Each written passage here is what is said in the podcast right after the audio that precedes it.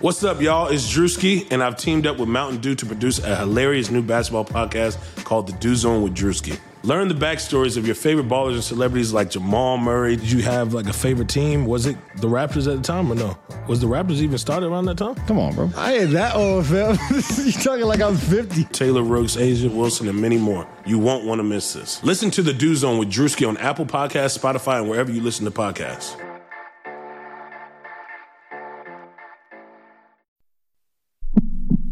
Sacramento.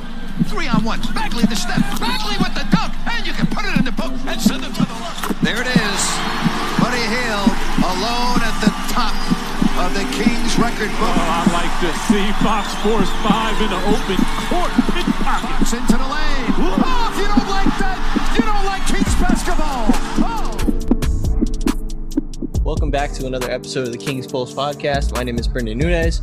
Rich is not here today, actually. He's not feeling too hot, and he happens to miss out on the 100th episode of the Kings Pulse Podcast.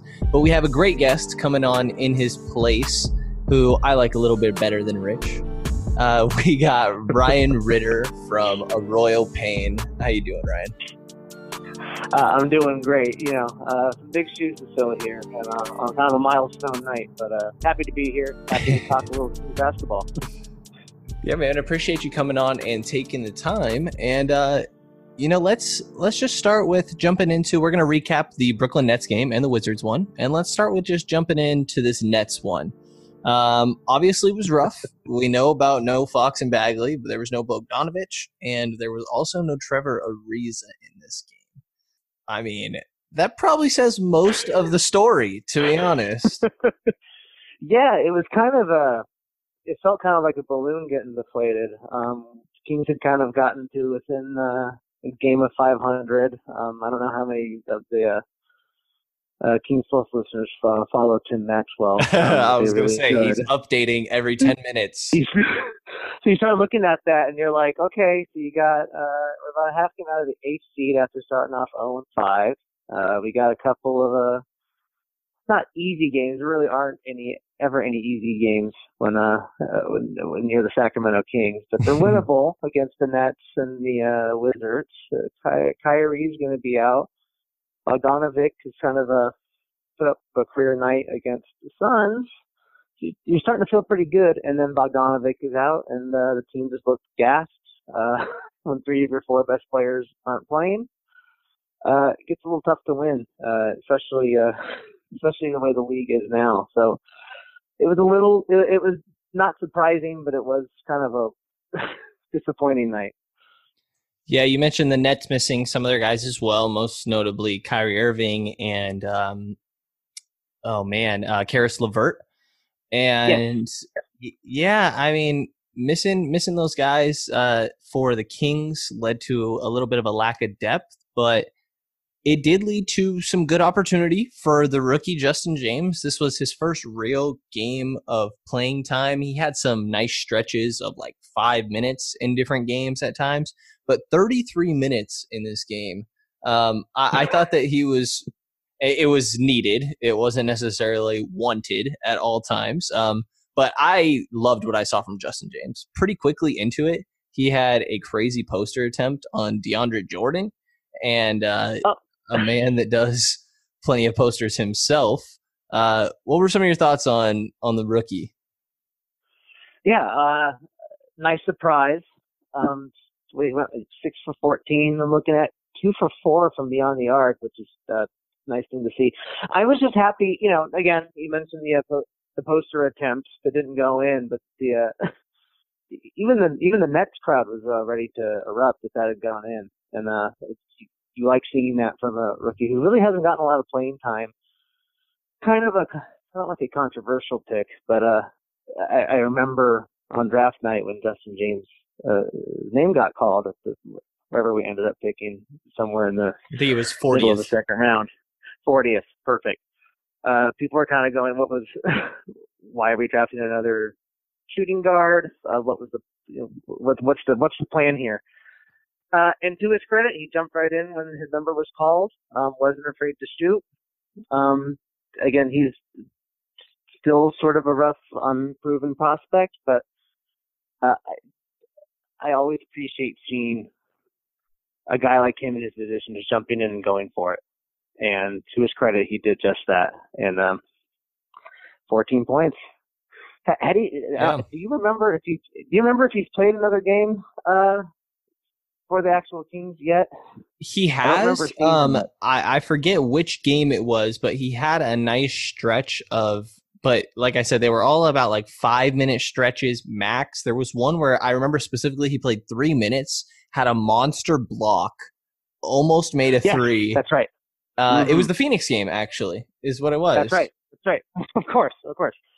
I just appreciate his confidence.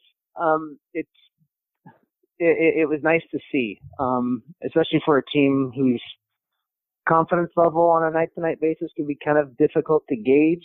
You're never sure which Kings team is going to show up this season. Right. So it's nice to see someone just jump right in and not be afraid to put some points on the board. Definitely. And to pick your brain a little bit, since I don't think we've had you on the show before, speaking of a lack of confidence, I feel like that at this point is one of the main issues with Dedmon. Like, I was a huge advocate of bringing Dedmon in. And I still have to believe that he's going to come around. I think that Bagley being next to him will make him a little bit more comfortable, similar to a way that he was next to John Collins. But I mean, what do you think is going on with Dedmon? I think Marvin Bagley going out pretty early in the season, like game one, I think kind of threw off the game plan a little bit there. As you had mentioned, I think the point of signing him in the first place was to put him next to Bagley, and I think with the absence of Bagley in the lineup, his role becomes a little less clear. I don't know if he's picking up on that. I don't know if it's just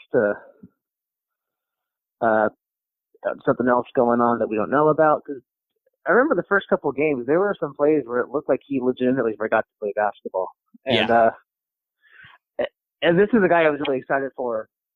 Signing. I think he was a pretty popular choice amongst the Kings fan base for us to sign. And I think he's getting back into his game a little bit. I think the bench role has kind of helped stabilize things a little bit for him. He's starting to shoot from the perimeter, which is one of his weapons. I don't know if it's something that we need him to do all the time, but I think he's kind of settling back into a different kind of role. So I don't know. I'm not sure really what's going on with him. I hope he figures it out soon because he can be valuable. And I think whenever Bagley comes back, that will help stabilize things a little bit for him. But at the moment, kind of a disappointing start to the season. Yeah, you got to hope that it comes back around, because it is hard to identify like what is really going on. Like you said, he seems to have just like forgotten how to play basketball at times. It's crazy. Unless he has like friends that are sitting somewhat front row that he keeps passing the ball to. I don't know what is going on. But 38% from three last year, 21% right now this year. Oof. I just don't see how that stays. Like it has to come around. You have to help the law of averages kicks in with him.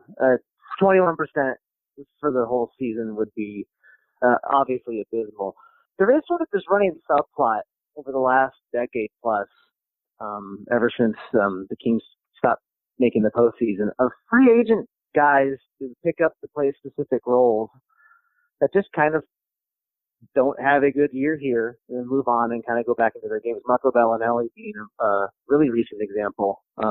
He just forgot how to shoot for the year he was in a Kings uniform and then went back on his way and he seems to have found his game again. So I don't know if there's just something in the water. I don't know if there's something going on circling in the air at Golden One, but I'm hopeful Dedmon does not become the latest victim to that curse.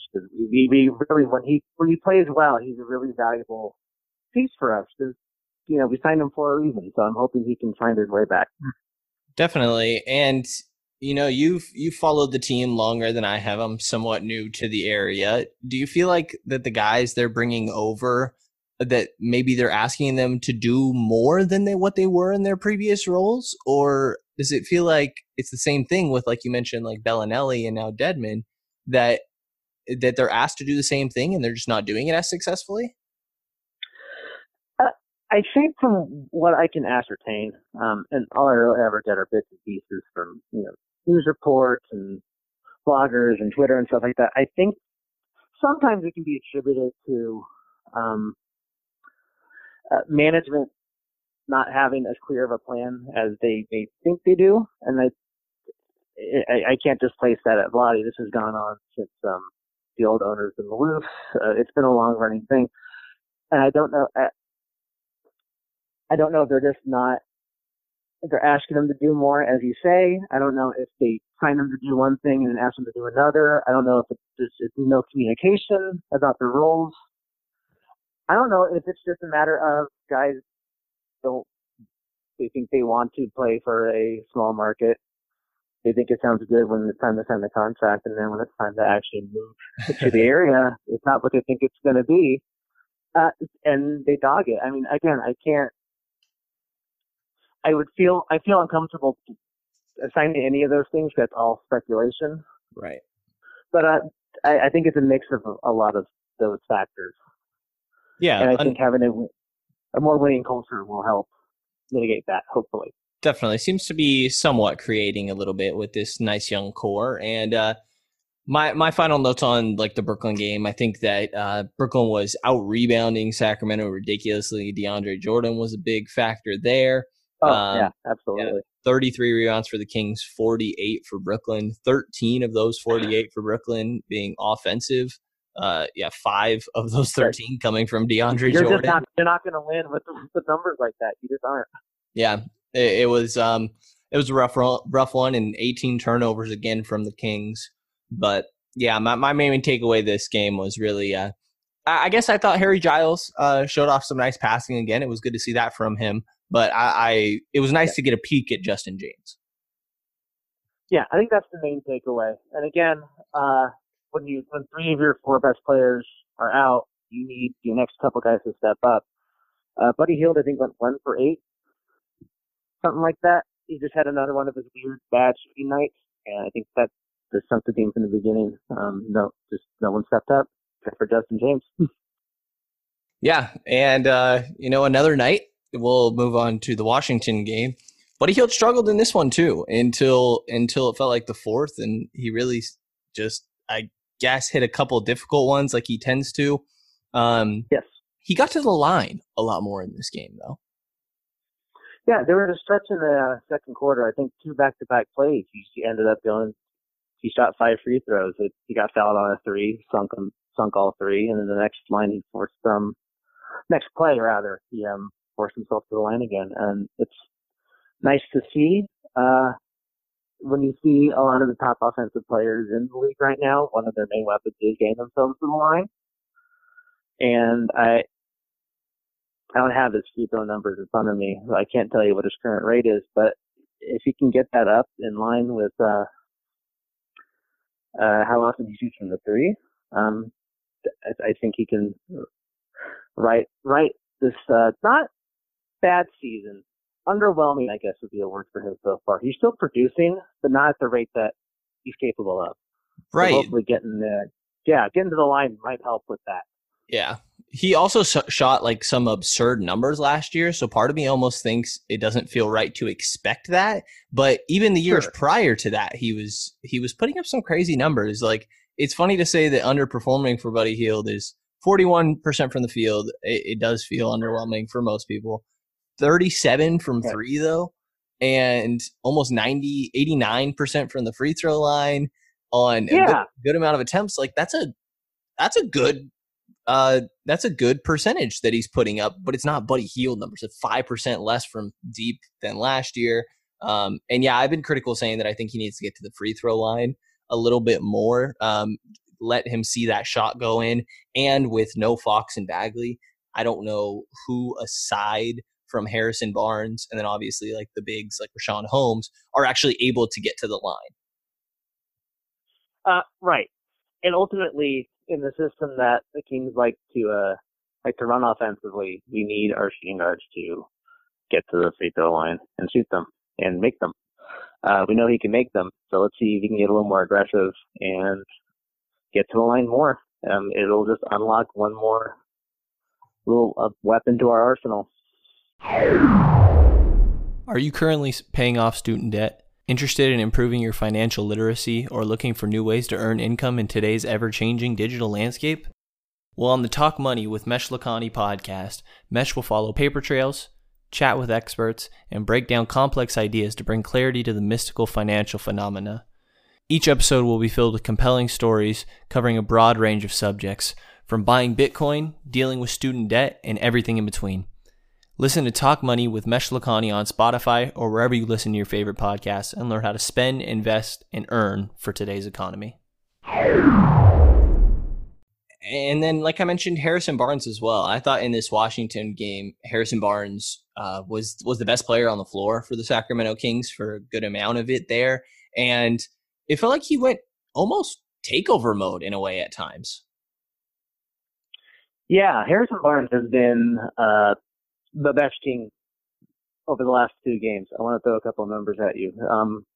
Between the Nets game and the Wizards game, he's averaging 22 points, 4.5 rebounds. And if my numbers are correct, it looks like 70% from the field. So it's 7 for 12 wow. Against the Nets, 7 for 8 tonight. He's been scoring really efficiently. Again, 8 shots, 26 points. I mean, there you go. He absolutely kept us in the game until Bogdanović and Hield started hitting their threes. He's been doing a lot of the dirty work, and he deserves to be praised for the work he's been doing this season in particular. Right, I could not agree more. And I mean, I thought that this was actually a surprisingly good defensive game from the Kings. Only surprising because Washington was, I don't know if this number was accurate going into the night, but recently they were the number 1, number 2 offense. And yeah, they're putting up like 130 points. Yeah, it's been crazy. And they only had 106 tonight. Like you said, I mean,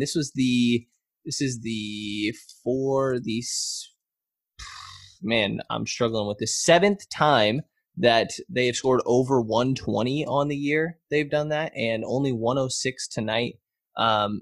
It was right, yeah. And I think that I was glad to not see Buddy Hield guarding Bradley Beal for a little while there. Yeah, that's Walton's been putting Hield on some good guys. Yeah, and I don't remember who. It might have been you. It might have been Rich. It might have been someone else entirely. But someone had pointed out that it looks like Walton's been starting to put Hield on really good guards early on to see if he can get him into the groove. And I don't know, can you speak to whether you think that that's working out or not? Yeah, I think that we've mentioned it a couple times on the show. Like, I realized it against Devin Booker, and I think it was one of the Portland guards as well, which with there being 2, he kind of has to cover 1 in a way. But yeah, I mean, the theory I came down to was that Walton was trying to show some faith in Buddy, because there's been a lot of post-game and practice interviews with Walton where he's really talked up and said that he sees improvement in Buddy's defense or praising in a specific game. And at the start of the year, I thought that I liked it a bit better, but it's really worn down for me. I get wanting him, obviously, to be impactful on that side. It would do a lot for Buddy's game, but I just have not seen it. And when you have a defender the level of Corey Joseph and De'Aaron Fox whenever he's back, I feel like you need to use those. Yeah, and I think once Fox is back in the lineup, I think that approach might lessen greatly. So this might be his way to mitigate that in the Walton. And again, the big narrative from the coaching staff so far, whether I think it's unspoken, but it's obvious when you watch the games, they're trying to work on what the Kings don't do well, as opposed to what they do well, which is run and transition and score. And to some degree, Walton's approach has paid off in that sense. I think you mentioned that they played a pretty good defensive game. They've actually played pretty good defense overall in the month of November. Their defensive rating is something like 12th or 13th or something in the league, which is really, really good and unusual for a Kings squad.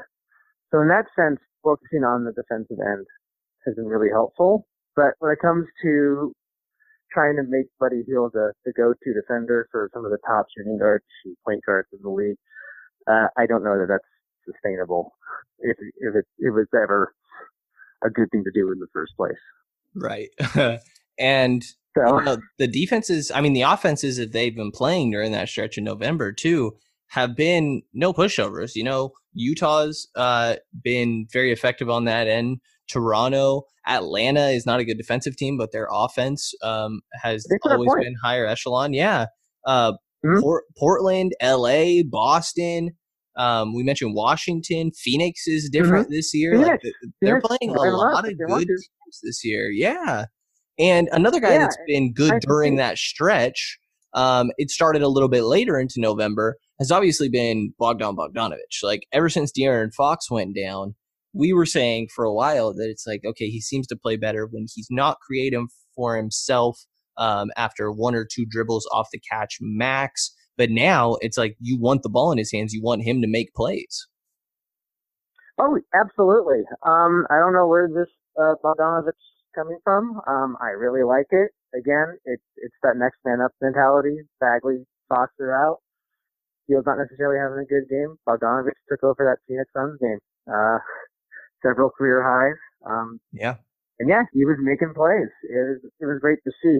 Which again, is why him not playing in the Nets game felt a little deflating. It felt like we were kind of pushing towards something really positive, and then another injury came. So it was nice to see him play tonight, though, and kind of a slow first half. Picked it up in the second. Do you feel like he forces things a little bit in the first half in an attempt to try to get himself going? I definitely think he's guilty of forcing it at times. I think it kind of happens all throughout the game, but when he heats up, you almost are okay with it in a way, because he gets away with it in ways. But at the same time, like, I don't know who else is going to create on this team. Like, I thought Harrison Barnes did a good job tonight. Joseph is interesting in a system, but he's not going to like initiate it himself. He'll make the next right pass. So right. I almost understand at this point where there's been no Fox as well. Yeah, no Fox kind of changes the makeup of the team. And again, to their credit, they're finding ways to win without them being Fox and Bagley. So it's been nice to see they haven't put their head, you know, they haven't put their hands up in despair or hung their heads down like you've seen many years past. They've used it to buckle down and go back to the basics, and it's been really successful, and it's been really nice to see. Right, and you know, what do you think about when Bagley does return, which should not be in all too long here? They're saying that he traveled with the team for the road trip, but will not play during that road trip. The first game back home is Saturday, November 30th against Denver. Do you have something that you would prefer when he comes back in regards to him starting or coming off the bench and how that would change the starting lineup? Unless something disastrous happens between now and when he comes back, I don't know if there's a huge rush to get him back into the starting lineup, especially since the way the Kings have been playing and the way they've been winning does present an interesting dilemma into how to put him back into the starting lineup. I think you've made the case on the podcast and on A Royal Pain that Bagley and Dedmon need to play together. Do I have that correct? That is correct, yeah. And I think there's a lot of logic to that. And the logical move to make, at least to me, since Nemanja and Rashawn Holmes have been playing together and playing really well and complementing each other quite well. You have kind of an inside-outside game, and it creates a lot of good spacing and a lot of good scoring opportunities. Work Bagley off the bench, put him in with Dedmon, see if that's working. And, you know, it's not like I don't know how happy he was about it last year, but a bench role has proven to be sort of productive for Bagley. So I don't think it's going to be a waste to try to work him back in. I don't know that there's a huge rush to try to get him back into the starting lineup as soon as possible. So work him work him off the bench, put him in with Dedmon, see if anything yields there. And if so, great, you can start making some starting lineup decisions. But as of right now, I think you play with what's working and you go with what's working. I would definitely agree, especially because I think the two of the three best players from the Kings, I said this before, have been Bielitsa and Holmes. And yeah, a lot of people, you know, just want to plug Bagley into that four and keep Holmes at the five since he's been just amazing for this team. But I don't quite see the spacing with that lineup. I struggle to get there. Yeah, I agree. I don't know that putting them next to each other necessarily is fruitful to the way the Kings have been winning. The Kings Pulse podcast is recorded and hosted on Anchor. It is the easiest way to make a podcast, and it is 100% free. It gives you everything you need to record, edit all of it so it sounds smooth and professional, and upload it all from your phone and or your computer. They distribute your podcast to every major platform. They give you an opportunity to make some money in the process as well. Download the Anchor app or go to anchor.fm to get started. Looking ahead to the next two games of the road trip, well, just at Boston, really. Sacramento just won a thriller against the Celtics in a ball that I really thought was going in. It looked good. It did, and the entire like slow mo and the Celtics bench player reactions. It was a great video. But there's not going to be Kemba Walker, who, by the way, that injury. I don't know if you saw this. Looked terrifying from like what he was doing after, like just not moving at all. And now they're just calling it a neck strain and saying that he's only doubtful for the game tomorrow. He's not going to play. I'm very confident in saying that, but he wasn't even like officially listed as out, just doubtful. So that's a very good sign for that injury. Yes, he won't be there for Boston, but just glad that Kemba's all right.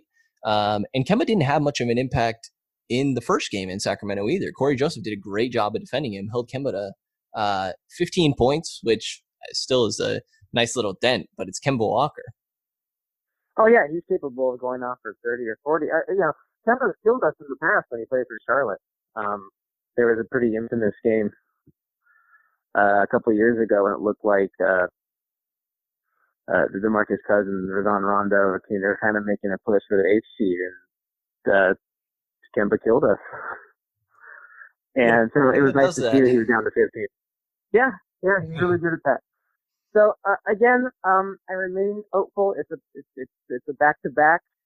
So there's concerns there. We didn't get a quality win tonight, so hopefully there's some good forward momentum. So I think Boston's going to come ready to play. I don't think that they've forgotten how close they can beat us the first time. I think they're going to want to get one back on us. So they need to stay focused. They need to come with that defensive intensity that held them to under 100 points. A couple of games ago, Kemba being out notwithstanding, I think the Kings need to be really careful not to let him not being there allow them to slack off. Definitely, you know, the Celtics have other threats for sure. And after winning 10 in a row, they're only 3 of their last 4. They had a pretty rough West Coast road trip, including coming to Sacramento. And, you know, they do say that your first game home can be a rough one for teams. So Boston also has had not the greatest first halves. So they tend to come on in the third quarter, which might be a trigger for some Kings fans. I was going to say, that doesn't mean anything good necessarily. But, you know, if the Kings could come out and punch Celtics in the mouth in the first half, I think that would be their chance in this game. And I don't know how much you can hope Buddy Hield drops 35 against Marcus Smart again. Correct. I think Marcus Smart has not forgotten about that yet. So I think there's going to be. I suspect there'll be a push on Boston's end to take Buddy out of the game early, and if he allows himself to get taken out of the game early, it can be unclear to what could happen next. So I hope they come out strong, play their game, make their open shots. I think there's a lot of positive signs as to why they could win this game, and I sort of feel like they might, but there's a lot of things to be careful of here.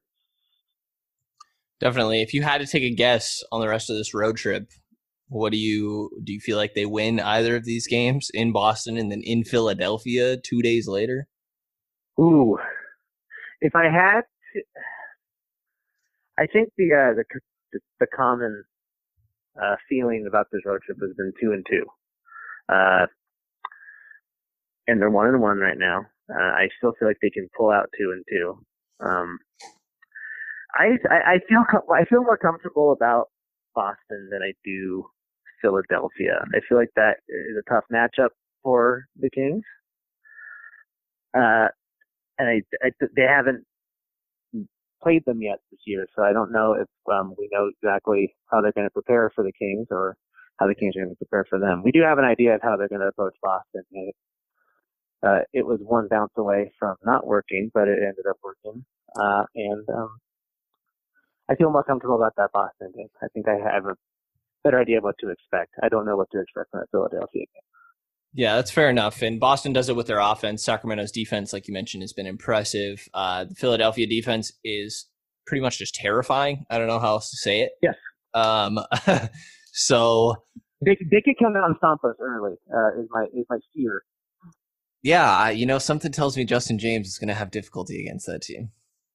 I don't know that he's going to score 14 points against Philadelphia. Yeah, that's probably a fair bet. But yeah, do you have any other sort of notes or trends that you feel like you've realized throughout this season? Now that we're a good little bit in here, actually, we're 14 games in, 15 actually after tonight. My only real note, and I wrote about this on the site a couple days ago. And it's something that's like. I keep thinking about again. Their confidence level as a team has been kind of hard to gauge. They got off to a really strange 0-5 start that we sort of attribute to the India trip. Now I'm not entirely certain that is the only factor in play there. And they looked really dejected. The team looked like they didn't care, and I don't think they liked getting booed on their home floor, even though it was well deserved. And then after a couple of key injuries, they had. I presumed they were going to just fall apart and the Wheels were going to come off this season, and they didn't. They took this opportunity to take the adversity and turn it into something really positive. So I don't know where the team goes from that. I don't know. It's a very good thing. It's nice to see, but it also leaves me with a feeling of not knowing what to expect from day to day. I hope that the defensive intensity sticks. It seems like if they really buy in for the rest of the season, it's something that's really sustainable. But I don't know. I don't know what could happen next to make them lose that intensity.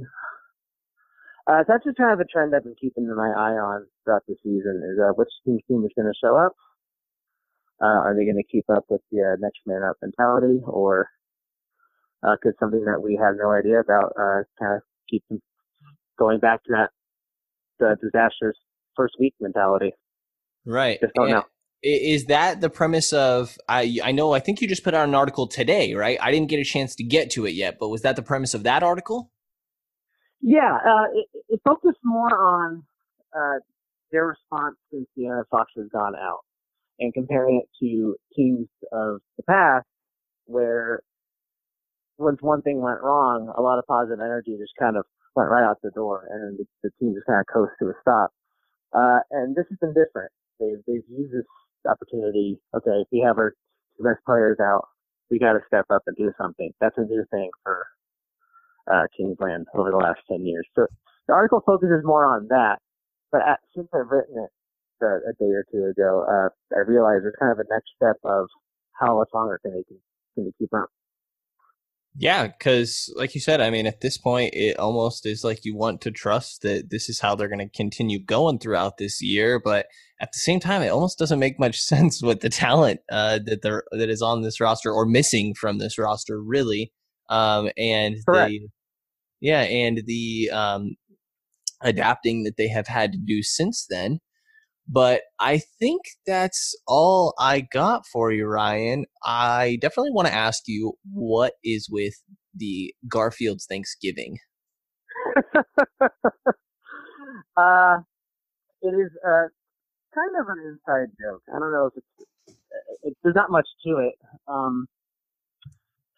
Basically, I have a running thing. I have a couple of friends who like to send me Garfield pictures. It's some stuff. So I've learned to just kind of jump in and embrace it. It's Thanksgiving. Feels like a nice way to lean into this running joke that I have with my friends. And so I put up a big picture of Garfield Thanksgiving Day balloon as my Twitter avatar. And there you go. Not much more to it than that. Just a silly thing that makes a couple of my friends smile and confuse everyone else. There you go. Yeah, you got it. You got it in the name on Twitter. You got the profile picture. You got the header. It's everywhere. Going all Garfield. Yeah. I suppose at some point I should grow up a little bit, but maybe after the holidays. Where's the fun in that? But yeah, exactly. Anybody listening, that's at The Real Ritter, Ritter. I'm saying that last name right? That's correct. Okay, making sure. Got it. And you can find Ryan's work and myself as well on aroyalpain.com. You do great work there, Ryan. I'm excited to be part of the team there. Any other notes that you feel like you got, man? Anything else you want to get in here? No, that's about it. You got Twitter handle in there. You mentioned the site. I'd like to congratulate you on your great work on the site so far. I feel like you've got a pretty good team going. But yeah, A Royal Pain. Everyone check it out. Yeah, definitely. The team is growing, and I like the people that we got in there. I think they do a good amount of digging. And thank you to everybody that's been listening to the Kings Pulse Podcast. This is the 100th episode. If you have some memories from the first 100 episodes or anything, we'd love to hear it from you. You can reach us on Twitter at Kings_Pulse. But thank you to everybody for listening to this episode. If you're listening, Rich, hope you feel better, man, and hopefully he will be ready for the next episode here. But thank you to everybody for listening. You will hear from us again in the next couple days.